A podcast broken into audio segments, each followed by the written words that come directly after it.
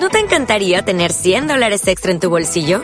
Haz que un experto bilingüe de TurboTax declare tus impuestos para el 31 de marzo y obtén 100 dólares de vuelta al instante. Porque no importa cuáles hayan sido tus logros del año pasado, TurboTax hace que cuenten. Obtén 100 dólares de vuelta y tus impuestos con 100% de precisión. Solo con Intuit TurboTax. Debes declarar para el 31 de marzo. Crédito solo aplicable al costo de la presentación federal con TurboTax Full Service. Oferta sujeta a cambios o cancelación en cualquier momento.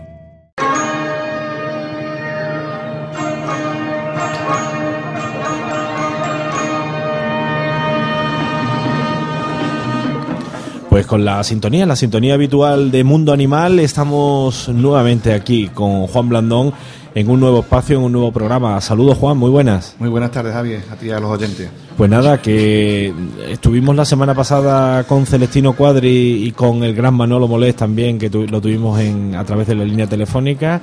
En este caso dejamos en el mundo animal los toros para hablar de otra especie, en este caso, ¿de qué animal vamos a hablar? Hoy vamos a hablar de ornitología. De ornitología. Y te veo también, igual que el otro día, muy bien acompañado, pero una cara que me resulta familiar. Hombre, eh, hablando del tema de ornitología, no teníamos que ir muy lejos de aquí del estudio, ¿entiendes? Y yo pienso que teniendo aquí una persona que nos puede aportar tanto en este tema, pues no había que buscarlo fuera. Además, ya iremos viendo por la entrevista que no teníamos que haber ido fuera a buscar a nadie, que estaba aquí el que teníamos que buscar en nuestro propio pueblo.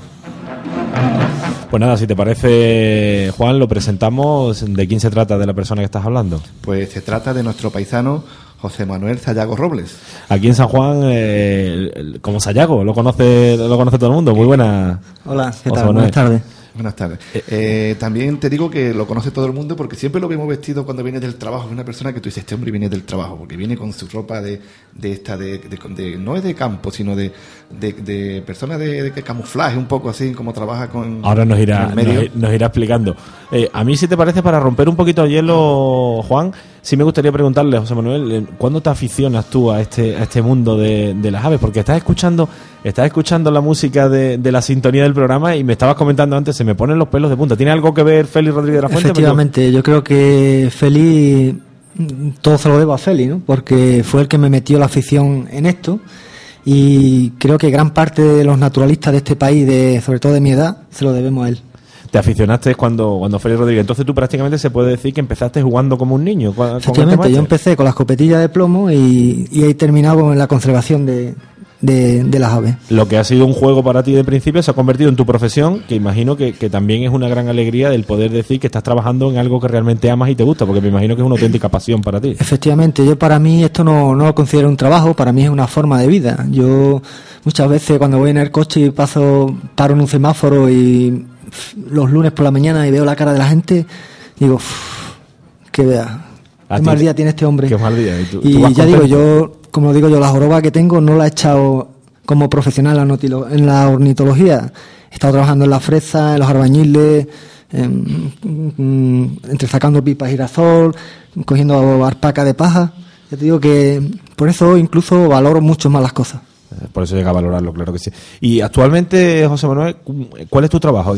pues mi trabajo consiste en el seguimiento de, especies emblemáticas, como es el ejemplo de, del águila pescadora, el seguimiento de la reproducción de búho real, el seguimiento del año azul, el seguimiento de las poblaciones de limícola.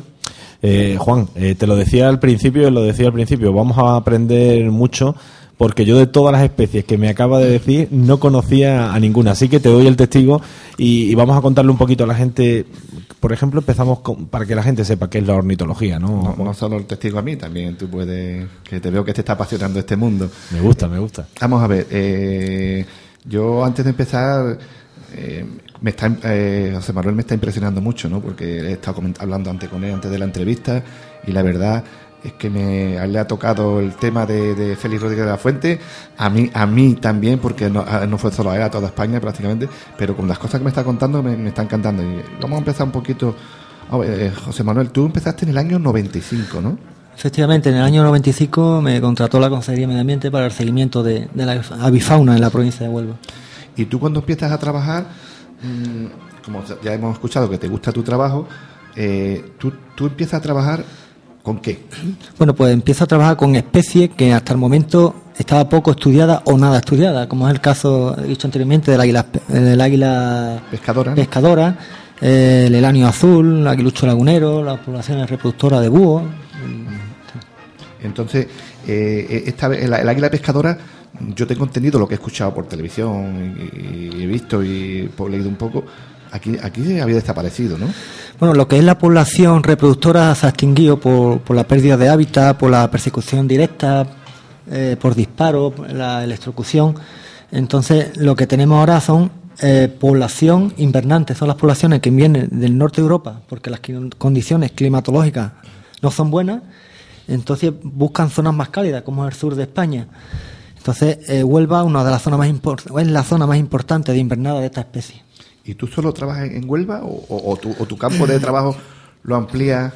Bueno, dep depende de la especie. Por ejemplo, con el águila? águila pescadora trabajo lo que es toda la provincia de Huelva y una vez que tengo el control de la población de la provincia de Huelva, he ampliado mi trabajo a lo que es el espacio natural de Doñana, la finca Beta La Palma, la, las marismas del Guadalquivir. Doñana, ya esas son, como digo yo siempre, mi palabra, palabras mayores. Eh, entonces, el águila pescadora en este momento, ¿cómo, ¿en qué circunstancias, cómo se encuentra en este momento aquí? Bueno, pues ahora mismo se encuentra en expansión. Eh, se lleva también a cabo un proyecto de reintroducción de esta especie, ya que es una especie muy filopátrica. Filopátrica quiere decir que donde nace tiene la tendencia de regresar para reproducirse. Pero como aquí se extinguió la población reproductora, eh, lo único que nos llega son ejemplares invernantes. Entonces hemos tenido que hacer un proyecto uh -huh. de reintroducción de esta especie que se ha llevado, empezó en el 2003, creo, el proyecto de reintroducción, y en el 2009 empezó ya el éxito reproductor de, de esta especie con la primera la primera pareja reproductora dentro de la península ibérica. Y para ti eso habrá sido claro. una motivación, ¿no? Efectivamente. Esos son, no, lo iba a decir, lo mismo que le estás comentando, Juan, que esa, dentro de tu trabajo son una de las grandes alegrías que te llegan, ¿no? Cuando se empieza un proyecto de esto, con la ilusión de ver si sois capaces de recuperar, recuperar, y cuando da sus resultados y ves eso, me imagino que un motivo de orgullo impresionante, ¿no? Efectivamente. El, el, el, águila pescadora también tengo entendido que te han llamado de fuera de Huelva, ¿no? Efectivamente, a raíz de mi trabajo, pues he llevado la metodología y el seguimiento de esta especie a, a otras comunidades como es Cantabria, el País Vasco, eh, Asturias, Menorca, las Islas Canarias. Eh, eso, digamos, que te, te, llaman para hacer. eh, Tú has hecho ponencias también por ahí, ¿no? Efectivamente. Sí. Entonces, eh, aparte de la, la pescadora, yo he leído por ahí algo así, ¿no? Y claro, yo me quedo en blanco cuando leo esta palabra. Eh, la palabra es. ¿Cómo era? Aves limícolas. Limícolas. Aves limícolas. Claro, entonces eh, digo, aves limícolas. ¿eh? Yo, yo, te digo, ya tengo con la palabra que tienes Javier. Soy un neófito en esto. Vamos, no. Explícanos esto también. ¿También es un ave que no trabaja nadie con ella? O, o pues el ave limícola son las aves que se alimentan los limos, como son los chorlitejos, las agujas, los archibebes, los zarapitos. Son aves de marisma que buscan el alimento en, en los limos, ¿no? los invertebrados acuáticos. Entonces, aquí tenemos una pequeña población eh, reproductora, pero la mayor parte de la población es una población invernante, que son ejemplares que vienen del norte de Europa, como de Finlandia, de Noruega, de Suecia, a pasar el invierno aquí, o individuos que mm, están unos días aquí para, para alimentarse y seguir su viaje a África, porque principalmente estas poblaciones van a África, Mauritania y Senegal. Bueno, a, dentro de África a Mauritania y Senegal. Me comentaste también antes, fuera de antena, que te dije yo, tú no trabajas con los pájaros insectívoros y me comentaste que, que sí, ¿no? Pero que... Bueno, yo como te dije anteriormente, eh, con aves insectívoras trabaja mucha gente. Entonces yo intenté trabajar con especies que en aquel momento pues no trabajaba nadie claro. o muy poquitas personas. Sí, eh, por ejemplo, tú también, otros animales que tú has trabajado, por ejemplo, que tú trabajas, ¿no? O que hayas tenido trabajo, el helenio azul, ¿no? El, el búho real, el aguilucho lagunero. Yo hablo porque él me lo ha comentado antes, vamos, no es que me lo sepa, ¿entiendes? Eh, esos, esos pájaros también trabajas con ellos, ¿no? Sí, efectivamente, el aguilucho lagunero es un, otra rapaz eh, que se encuentra en zona, en zona de humedales. Entonces también lo que hemos hecho es el seguimiento y marcaje de esta especie, que gracias al marcaje pues podemos saber el comportamiento, de dónde viene, de dónde va, qué longevidad alcanza. Entonces el anillamiento es una herramienta científica para, para la conservación de esta especie. Yo muchas veces es lo que digo, que solo lo que se conoce y se ama podemos conservarlo. Claro, claro eso, eso es muy importante. Para, me comentaste también una cosa que yo me quedé un poco sorprendido. Me dijiste que la, la huella de, de dactilar de un, de un, por ejemplo, de la línea, la azul era, por ejemplo. No, no, del águila pescadora. Del águila pescadora.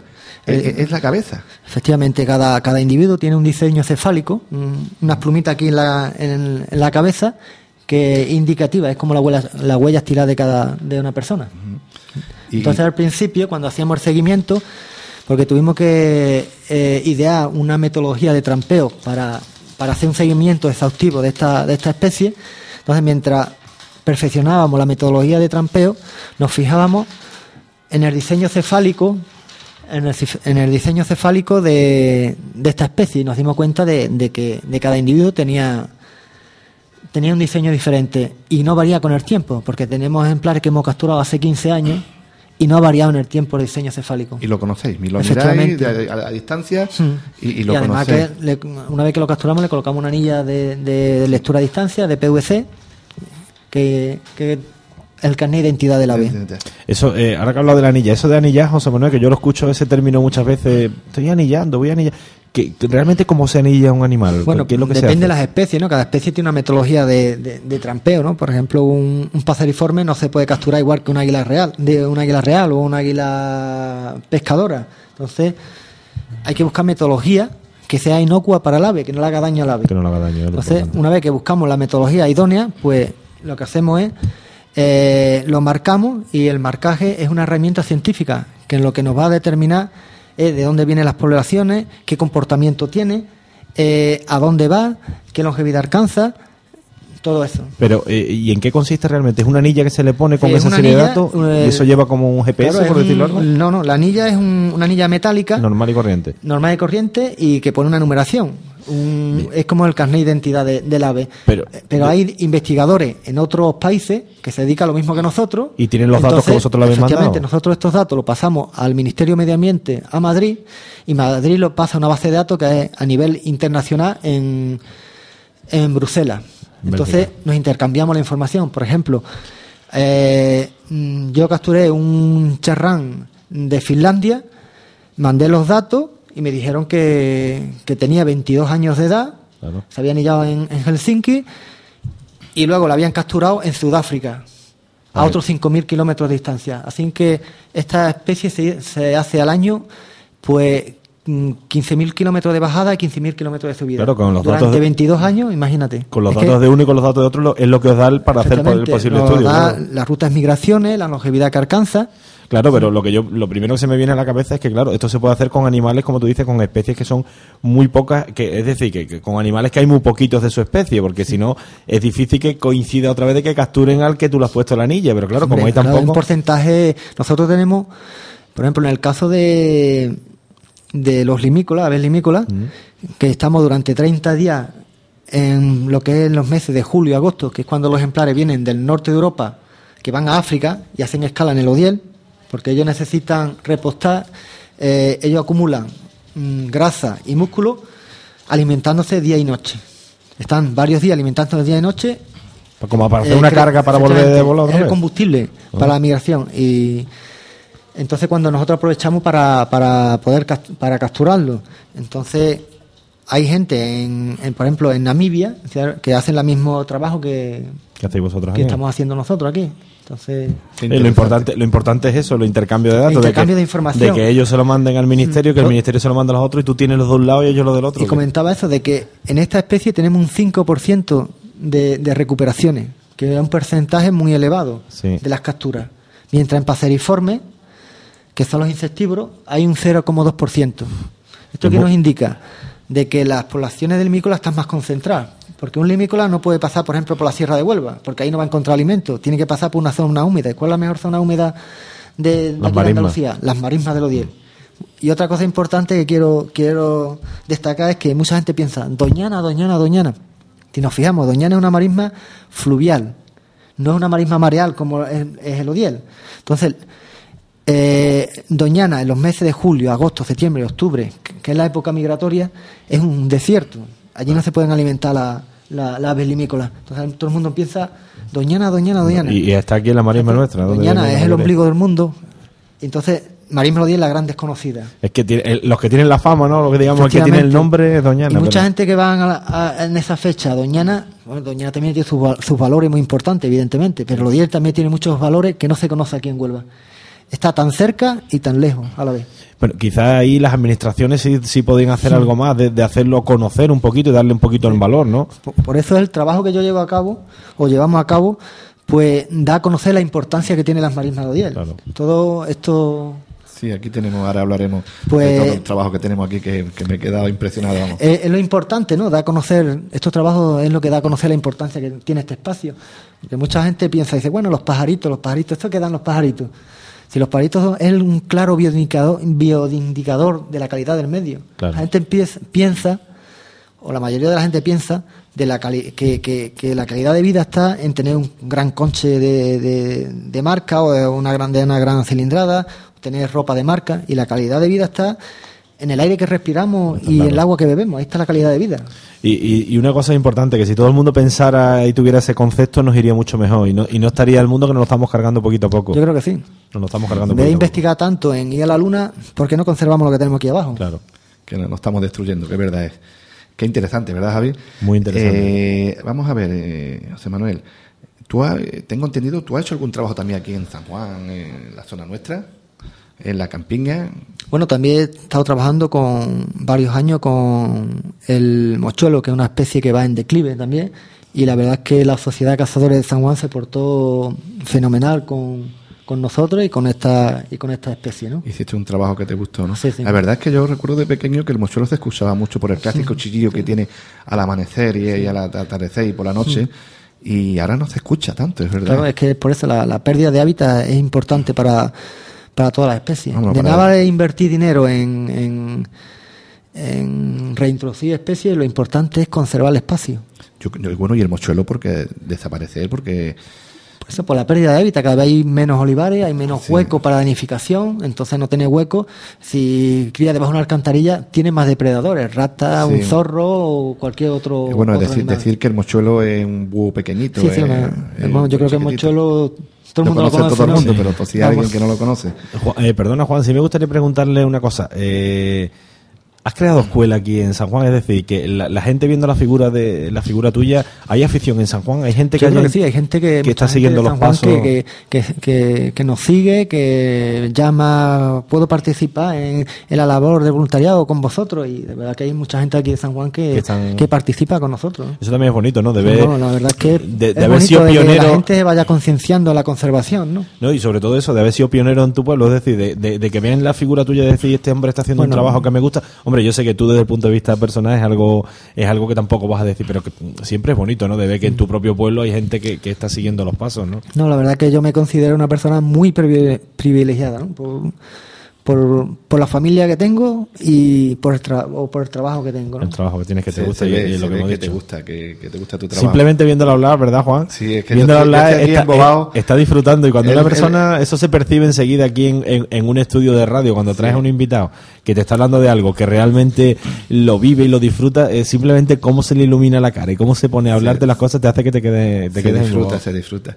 Eh, yo, yo entiendo que José Manuel no tiene tiempo, porque yo es una persona que trabaja mucho para contactar con él. eh, he tenido que buscar algún día porque llegaba a las 10 de la noche, llegaba a las tardísimo, ¿no? Esta semana tengo un trabajo enorme, no tenían todo día nada libre. Y entonces yo pienso que, claro, su trabajo también lo, lo transcribe a la escritura, ¿no? Porque yo tengo en mis manos un libro que creo que es muy importante, ¿no? Un libro que, que, que nos, nos da mucha información y ayuda a la gente, ¿no? Es un libro que de, de guía de las aves de- del, del paraje, ¿no? De, de- de natural de Marismas del Odiel, ¿no? Y aquí lo tengo en mis manos. Este libro es de José Manuel Sayago. Y ahora yo me quedo un poco mirándolo y también su tiene pone todo, todo- no sé si él también ha colaborado, ahora lo no dirá él. Está el Humberto Gar- Garcio y José Manuel Sayago Roble, ¿no? Y explican un poquito algo de este libro, de qué trata, de qué, para qué nos sirve. Bueno, pues Marisma Lodier necesitaba una, una guía de aves para dar a conocer la importancia que tiene este espacio. Entonces hemos decidido de hacer una guía en las cuales hay más de 270 especies Distinta. que- distintas que habitan las marismas del Odiel a lo largo de- del año. Y está en inglés y, y español. La verdad que esto para mí era una utopía, ¿no? No un sueño, sino una utopía que, que al final la, la utopía se ha hecho, Se ha hecho una realidad. realidad, ¿no? La cantidad de fotos que tiene de dibujos, de dibujos. Y- Vamos, y yo me- me, me quedo, quedé- me quedo mirándolo, vamos. Y me quedo impresionado eso de 270 especies distintas. Eh, por ejemplo, eh, no lo sé, eh, ¿hay, algún momento en el que, a- además de esas especies, imagino que cualquier día podéis descubrir una especie nueva, ¿no? Efectivamente. ¿Cómo ocurre eso? eh, cada día ves especies nuevas. Por ejemplo, hace poco vimos un correlismo pectoral, es un divagante de Norteamérica que ha perdido sus rutas migratorias y lo tenemos ahí en las marismas Lodiel. O un archivé patiguardo chico. Eso también, eso también lo notificáis a, a lo- Efectivamente, claro. Lo notificáis para que tengan ellos Sí. también la información de que se están llegando por aquí. Vamos a decirte que este libro no se crean eh, los oyentes que el libro tiene 260 páginas más o menos, 50, ¿eh? que es un libro de una vez, vamos, yo me quedo, lo tengo en mis manos, me estoy olvidando del guion de las cosas que tengo en la mesa. Y la verdad, también podríamos hablar, tengo aquí también un, un aquí unas, unas, unas láminas, esto diríamos que de la Consejería de Medio Ambiente, Sí, ese es el informe anual que hacemos Sí, sobre el trabajo que llevamos a cabo de, de, de, por ejemplo, en este caso, de, del águila pescadora, ¿no? Ahí ponemos todos los datos, todo la- el número de especies que hemos visto, el, el- la marca de que tiene de años anteriores, ¿no? aquí ve el diseño cefálico de cada... de identidad en la cabeza de las aves, ¿eh? es verdad, y se nota, estas son distintas, de la misma especie, pero se va marcando. Sí, sí, me quedo. Y este libro, eh, este documento está en. Y, claro, la- esto está en Andalucía, ¿no? claro. También, Mm. que es un trabajo de nuestro amigo. Y yo, y yo me quedo también, porque no solo este libro, eh, tengo aquí unos datos de que eh, hay un libro que está que va a salir pronto, ¿no? En el que tú participas, pero este libro es ya a nivel internacional. Efectivamente, un, libro donde hay, eh, eh, han publicado los mejores investigadores de rapaces a nivel internacional y en el cual me, llamaron por si me apetecía eh, colaborar con mi trabajo en, con el águila pescadora en este libro. Eh, Va a tú salir te- próximamente. Tú, mm, eh, tú a nivel personal tienes contactos con otro con otra gente que, que ejerce tu trabajo a nivel personal Sí, sí, de otros sitios, ¿no? Tienes contacto con ellos. Pero no solo nos quedamos en este libro también. Hay otro libro también que va a salir, que va a salir de las marismas del Tinto, tengo entendido. Sí, eh, eso es lo de la Junta de Andalucía. Eh, creo que es la Agencia Andaluza del Agua, no estoy muy, muy seguro, pero que él habla desde el nacimiento del río Tinto hasta la desembocadura, en la cual me llamaron por si quería participar como, como uno de los personajes que vivían en el río. Pero no, yo no, yo me está diciendo participar. Me imagino que tu documentación que tú aportas será gran parte del libro. No, también. aporto un poco mi, mi, mi experiencia, experiencia mi- personal, claro, mi la vida, experiencia en- personal. un poco la es que de- de- es, muy humilde, es muy humilde. Un poco dice, con todo lo que tiene aquí, la que tenemos aquí en la mesa. No, claro, bueno, pero eh, en lo que hace referencia ahí sí lo he entendido yo, de, Sí. de- de que quizás para ese, ese, ese libro que él nos comenta, lo importante es la experiencia personal que vive el día a día. Lo, lo, que, lo, que, lo que él está cada día allí viviendo con las aves y conociendo con las aves, que realmente tiene que ser para escribir hasta un propio libro él, Sí, de, de- vamos, de lo que tiene que ser el cada día allí en, en, en las marismas, porque allí, allí, José Manuel, eh, verás de todo, ¿no? Habrá días que te sorprenderás tú mismo. Y mira que, ya, que llevas años y que ya estás acostumbrado a todo, seguro que cada día te llevas una sorpresa con cualquier que cosa. no, no hay dos días iguales ni dos atardeceres iguales en la marisma. Es lo que te iba a decir. Como invito un día a, a que A hay una puesta de sol en la isla de la Libre. Es espectacular. Sí, ¿no? Allí nos llevaremos las cámaras para... Ahora hablaremos también de fotografía. Eh, vamos a ver, lo que estoy hablando de, de los libros, y esto no es por nada, es simplemente para que la gente tenga información donde pueden, donde pueden captar esto- estos temas, ¿no? También tengo entendido que tú, tú has dado pues, muchas ponencias, ¿no? ¿Dónde has dado tu ponencia? Bueno, he estado en, en Madrid dando ponencia en, en Cantabria, Cantabria. en el País Vasco, en. Málaga, Asturias, bueno, de sitios. ¿Eso también, de este trabajo también te gusta?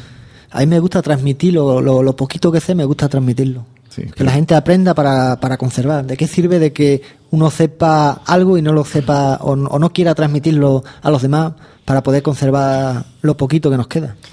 Javi, nosotros hablábamos del programa anterior que habíamos traído personas de la radio y personas importantes. Pues te digo que nuestro amigo José Manuel ha participado en el programa de Tierra y Mar, en el Canal Plus, en Televisión Española, en Antena 3. Yo he tenido la oportunidad de, de verlo. eh, eh, además, uno de ellos sí hace poco, ¿no? Sí, hace, me han dicho hace varios días, hace cuatro o cinco días. Exactamente. La verdad que yo nunca lo veo porque me da una vergüenza tremenda. Te da vergüenza hasta verte- Sí, sí. hasta verte Digo, a escucharme, me da una vergüenza Muchas veces la gente piensa, ya qué tío más estúpido. Mm, Pasa por la calle, es la timidez tan tremenda, la gente no piensa, no, no se cree la timidez que tengo. Poco Sí, a poco sí. te irás soltando. Pero tienes timidez, pero en el fondo después se ve cuando se te trata que eres una persona noble y sincera, vamos, que eso está está claro que y va a quedar hoy muy claro. Vamos a ver, también vamos a hablar un poco que tengo aquí de, de fotografía y, y, y- y vamos a explicar una cosa de la fotografía. Tú eres muy aficionado a la fotografía. Entonces tengo en la mesa una serie de fotografías que si las... Es que ade- además, Juan, eh, Me va a- a poner ruido, pero es que no puedo evitar de verla y de tocarla. ¿eh? es que además de aficionado, en el, en el sitio en el que estás, supongo que da para hacer una. No, pa- para, no, para no te equivoques, no te equivoques. Ah, me- escúchame, escúchame. a ver, tiene, tiene esta parte, pero el mérito, el mérito yo pienso que está en algunas aves. Explícalo tú, explícalo tú. En coger el momento. Eh, no, no, momento, no, explícalo tú esta, por ejemplo, esta foto que tenemos aquí.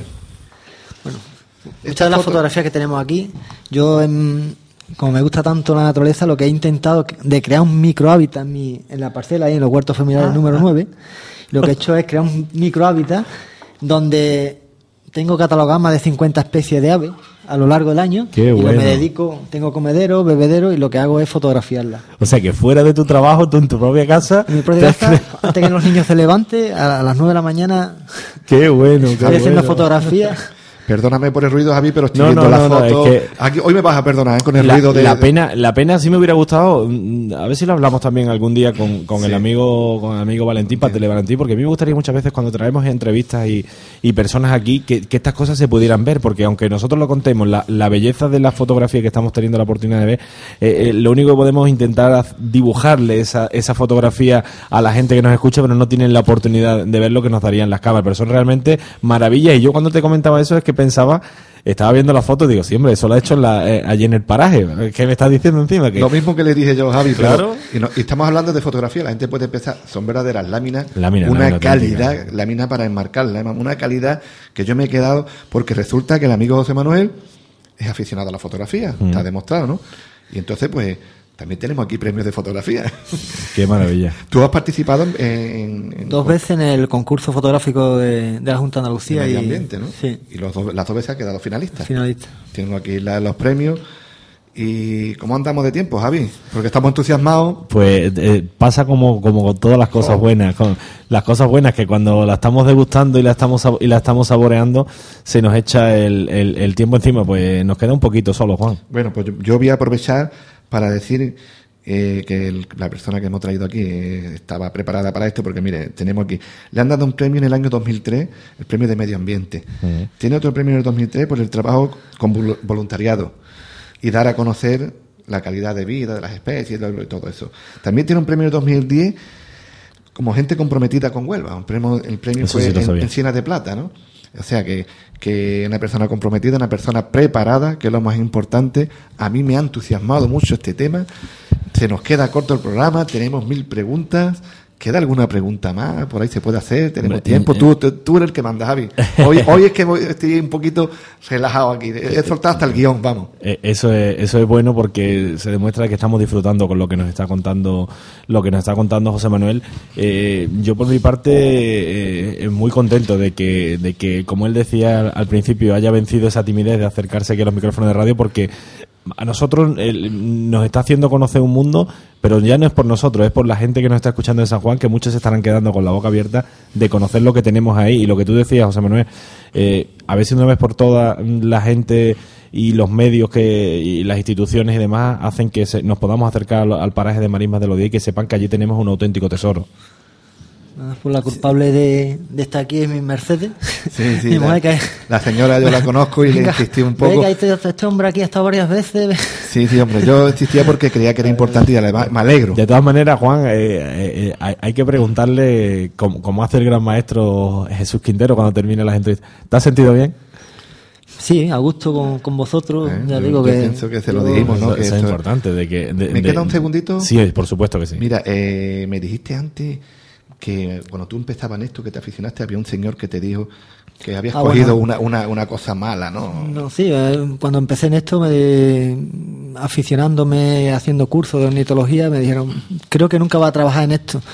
Pero, ¿cómo pienso yo, digo, bueno, si uno tiene un sueño y quiere alcanzarlo, hay que luchar por él. Está claro. Y lo importante de, de este sueño es de, de no pisotear a nadie, no pelotearle a nadie. Y ya digo, yo mm, no me considero un ornitólogo profesional, sino un aprendido ornitólogo. Y, y muy feliz con lo, con con lo que, que hace.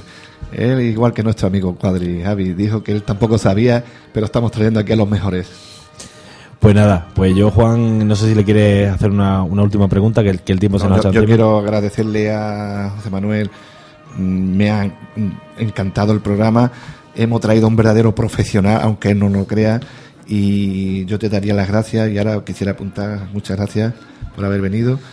Y yo quisiera apuntar a Javi una- un apunte, ¿no? Eh, Lo dije la semana pasada, que había una inquietud de formar una peña taurina aquí en San Juan. También te digo que me están hablando de formar una peña, un club hípico. Está ya casi en marcha, que cualquier persona pues me pregunte, yo le contestaré. Eh, eh, hoy, hoy estamos con la ornitología, pero como esto es mundo animal, el programa es mundo animal, el otro día abrimos para la Peña Taurina, hoy abrimos para el Club Hípica y cualquier eh, iniciativa que haya en el mundo de los animales, pues Juan, eh, eres un buen vehículo para, para dárselo a conocer al pueblo. Vamos a ver, que yo estoy dispuesto aquí, que me llamen, que me hablen conmigo, lo que quieran. Y eh, José Manuel, muchísimas gracias, te lo vuelvo a repetir, y muchas gracias. Muchas gracias, José